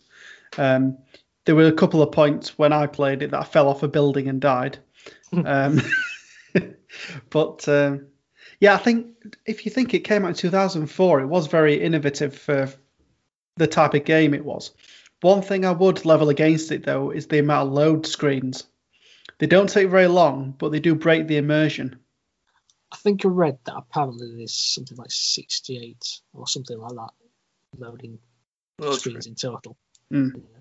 I mean, it's nice that it's, it seems to be like one sort of seamless world, so to speak. It's not level, level, level. Yeah, It's Mm, all yeah, yeah. continuous kind of thing. But I know what you mean. It's like you'll jump off a platform and then and then there'll be a load of halfway through in the air. jumping, yeah, yeah. So you just sort of float Halfway, in the air, yeah, it's load loading. screen. I mean, the the I think there's a part just before you go into um, a building, and the loading screen is just before some guards come out to try and attack you. So when at this point I just I made my save, and then just as I come into the game, I just get shot at, so I lose twenty percent of my health. so that was quite a funny moment. But um, yeah, I think the only bugbear that I've got for it is the probably will be the load screens. Um, I like the shooting mechanics. Um, that's really really fun. Um, as you face, well, the first enemies that you face are like the I want to say the black stormtroopers. That's that's what I like to call them. And then um, a bit later on, you start finding um, the aliens. So, what I can only describe as like the Venus flytrap style. They basically have this long string, and if they catch you, they'd like try and pull you into the mouths to try and eat you, and they take quite a lot of health. But you can so easily nice. get around them by shooting them in the in the mouth, and then they'll drop you. Um, there was a certain bit of the game where you're in kind of like the a dark tunnel, and there's loads of them.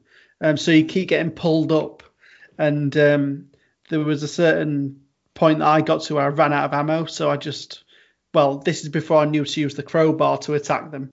I just let it kill me, so I could go back to the Gordon save. point. Freeman. Gordon Freeman loves his crowbar. Yeah, Oh, yeah. He loves that crowbar. Smash everything in sight with that. Yeah. Oh, there was one other thing that um, was fairly annoying. The um, the handling of the hovercraft. That was terrible. You think? Yeah. don't mind. I mean, For what I remember, anyway. if you, mm, I've I'm played it in a long time. I'm I've played it over the last couple of weeks, so I'm using my modern day gaming preconceptions. Mm. So I imagine for 2004 it would have been really good because it's a little bit like how the Warthog um, used to uh, handle, where you use the right stick to point the direction and stuff like that. Hmm. But uh, yeah, that was a bit annoying.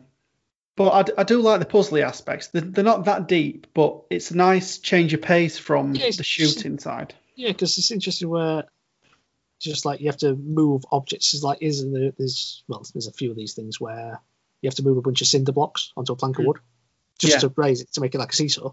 Yeah, Mm. I think that was the first one of the first bits where you needed to kind of stop and think Yeah. and use the things around you to try and um, get to a point where you could progress. Yeah, I like the one where it was in the in that water section that you just mentioned, where you have to put all those barrels underneath under the Mm. ramp, don't you? yeah, that's right. Which is quite interesting. I'd say this game has so many red barrels. So this is the sta- the standard video game trope of red barrels equals explosives. Yeah, Mm. like you shoot lot of red- one and then everything basically goes up. Yeah, there's so many explosives in it. It was satisfying to actually put one of those underneath the um, long-tongued alien ones. Yeah, that's So they start yeah. pulling it up, and then you shoot and just explode them all. Because they tend to group up, don't they? Yeah, yeah, that's good. good Uh, use of physics and puzzles there. I mean, that brings us on to the gravity gun, isn't it? The gravity gun, one of the best weapons in game. Oh I yeah, think think- so. I think it's got to be up there. That's what made the whole physics aspect great, didn't it? The fact that you could pick things up and just Mm. do things with it, and just pick up any object because you can pull things towards you as well, couldn't you? It Mm. wasn't just a case of always finding things out. So that was good. Um, so, so let's talk about Ravenholm. Do we have to? It's Ravenholm is interesting because I think it's probably my favourite and also least favourite bit of the game. Yeah, I think it's, In a way, it's definitely so- the most like memorable part of the game. Yeah, but I don't like actually playing through it because I remember when I was playing. I remember I was playing this, um, and I, I was playing on the Orange Box on PS3, and uh, I'd been playing for quite a few hours, and then it got. I was like, oh, I'm, I'm going to finish my session now. You know, I'll pick this up another day. And this is when it just got to Ravenhill. I just literally just entered that exit, ex- exited the tunnel into Ravenhill. Yeah. And then I just saw like the just the, the darkness, and then the um, the legs that were swinging from the tree. Oh yeah, yeah. And I went had a look and I put so I went up to it, put my torch on, and then suddenly there's just a zombie in the darkness. Or head crab zombie in the darkness behind it. I'm like, oh yeah. okay. And I j- I, just thought about that point, okay, I'll, I'll, I'll just get through it. I'll, I'll just play this bit. I'll just, I'll just get through it because I don't want to put this off and then have to think about it in the future because this is like a scary bit. But this is where the Well, gravity gun came to effect, though. Re- really came to effect because you could pick up the saws, couldn't you? Oh yeah, the uh, sword discs. And They the physics so were-. Yeah, the physics were good on that because it, it actually cut where it sliced, didn't it? So Mm.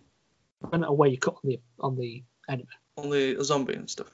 Yeah, that was really good. But Ravenholm, man, we don't go through Ravenholm. Well, this, the, the, at this point is is where I have to make probably a bit of a confession, in that You stopped Uh, playing. You never played it past that point. to a certain degree. uh, so the, the second the second time that I, I played through Half Life Two, which is like my first proper, I'm gonna give this a go. Mm. Got to Ravenholm and um, got to all the zombies and that, and that, that was fine for me. And then there's a certain point where you had to you had to switch off like um, electricity onto a gate, and then made your way up inside a building in a ladder or something. I think. Yeah.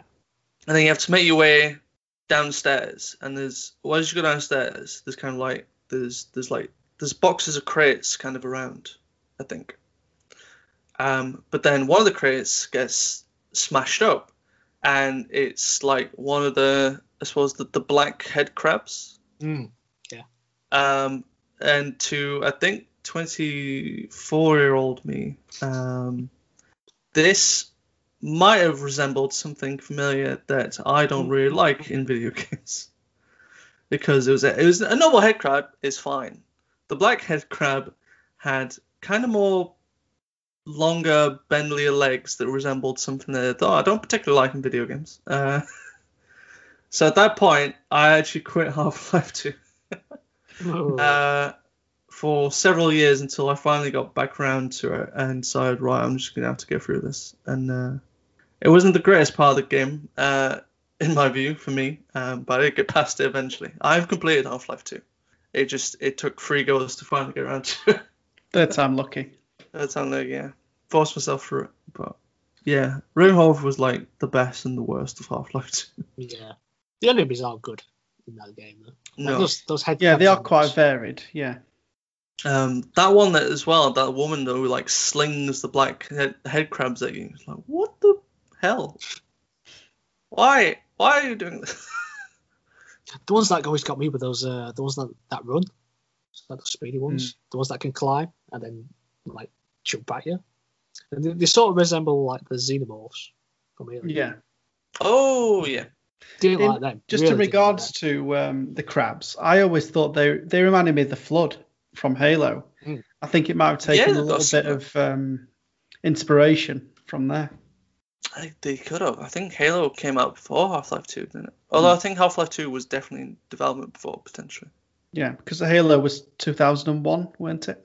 Well, I read somewhere wasn't Half Life 2 initially meant to come out around 2001, 2002, but I think hackers managed to get the oh, source there code an- for all of it, yeah. wasn't there? that. There was Yeah, an there's sort of instance like an where version. yeah, they got an early version of the game, and so Valve were like, right, we're putting this off for like a year or two, like we're not releasing it. Hmm. I think it was something like that. I think that's what the story goes. It's, uh, it's a bit of an odd one. I love the Vortigaunts in it. They're brilliant. Do you know what I'm on about? So they're sort of like these alien creatures which they just refer to you as the Freeman. Okay, that's cool. So the Freeman. The, the free Freeman, ha- the Freeman has done well. So I, th- I think they were an enemy in the first game, but then they're like your allies in this one. Ah, Oh, is is the one that you meet in like a train car quite early in the Yeah, game? you meet a couple of them, and then later on it- in the game, Yeah. they, they try, they're teaching you like new skills. oh, Oh, cool. The Freeman, you oh the- do they teach you how to control those like fire ends? those ball things.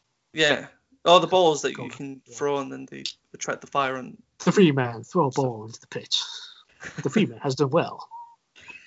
I just, I just, I I just, for some reason, I just found it hilarious. But one, one thing I have to say I really like about the the game is that every NPC or ally you come across, they like think you're the second coming of Jesus. It's like, Well, you are the like, they, savior. they, think, they think you're the most amazing person ever. So it's, it's, it's good. We've got Gordon Freeman with us. I can't believe we've got Gordon Freeman. It's like, It's like, yeah, How, how do you know who the, I am? the Freeman. Like I'm only- all, I'm only a all the rebel fires towards the end. I'm just some physicist, you know. Everyone loves you, apparently. And I love Dog. Oh, dog was fun. Dog's great. Not used enough, if you ask me. Not in the game enough. You use them in the VR game, I think, can't you? Oh, I don't know. Half-Life I, I, Alyx, I think. I, I, I don't know anything about that. The VR, so. Do need to get around to it. But that's a PC exclusive, isn't it? So VR out- on PC. VR on PC is not cheap. No, but it's much better than PlayStation. VR. If it came out on PSVR, I'd, I'd play it. But I can't see me playing that anytime soon. Hmm. Did you play any of the DLCs? Ooh, uh, Episode one, two. I didn't know. I'd like to get around to doing them at some point. Yeah, because they were on, they were on the Orange Box as well. So I played through them. I Mm. can't remember anything about them. but they're there. Mm. I've not played any of them yet. I'll, I'll I think I'll give them a go after I've finally completed the game. I don't think I'm that far away to be honest, but uh, yeah, it's good. Um, here's the question I've got. I could I couldn't find this anywhere. Um, when is the game set? Do we know? Well, 'Cause like I- I- time frame wise. Yeah, I thought it was. I, it looks like a lot. Well, it looks to me like it's set in the 70s. I have no idea, to be quite honest. I'm not Is it sure. supposed to be? An, is it supposed to be like an undisclosed time period? Yeah, well, I couldn't find a time period on it, so I think I don't think it's ever been mentioned. But the when I first played it, I like right, it's a dystopian future or past, maybe, because it could have Yes. been that the aliens came to enslave Earth. I Hmm. think the war only took about seven hours, um, Yeah, and that was it. Um, and then this is just the future of the fight back. it's very well like an Orwellian dystopian, Mm. isn't it? yeah. Yeah. Kind of. I think that's one of the reasons why I like it. I, I do, I do like the bleakness of it. It's very yeah, it's very bleak. So there's no color to it. Did uh, any of you get stuck at any certain points? Because I found that's one thing I do like about it. It doesn't really hold your hand, but there are there were a couple of bits where I was walking around for a good few minutes trying to find out where to go next. Yeah, because it's not uh, it's not Mm. guided, is it? You don't No. have No. You don't have where to objectives as such. You know what Well, you think- need to do generally, but I think that's to the game's credit. Hmm. That it's designed in such a way that you pretty much know mostly where you need to go. Hmm. I never really got lost or anything like that. It's still fairly linear in terms of its design, Yeah. Yeah.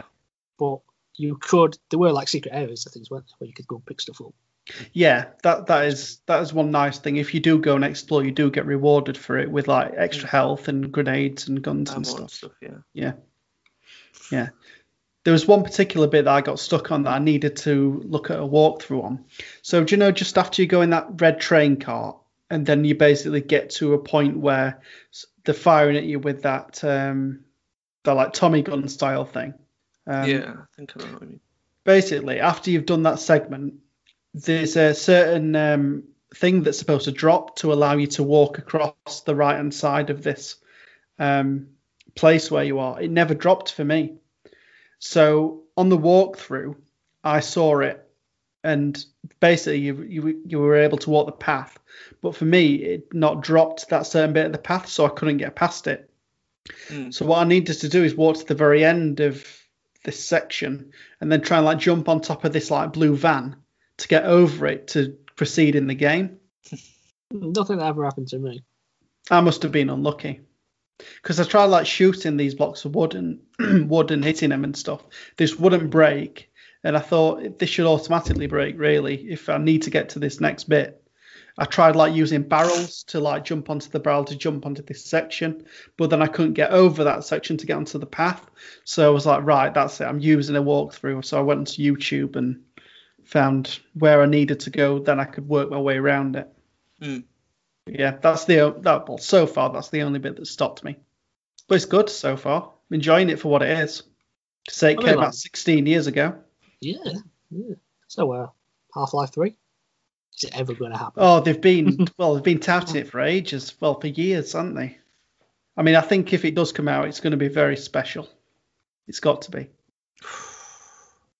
Well, this is the I thing don't with know how Valve, this thing with Valve, though, isn't it? It's like, are they really going to go into game development much now? Because they've got Steam, that gives them all their money. Mm. Do they need to? I think they make a lot of money out of it. Give the IP to someone else.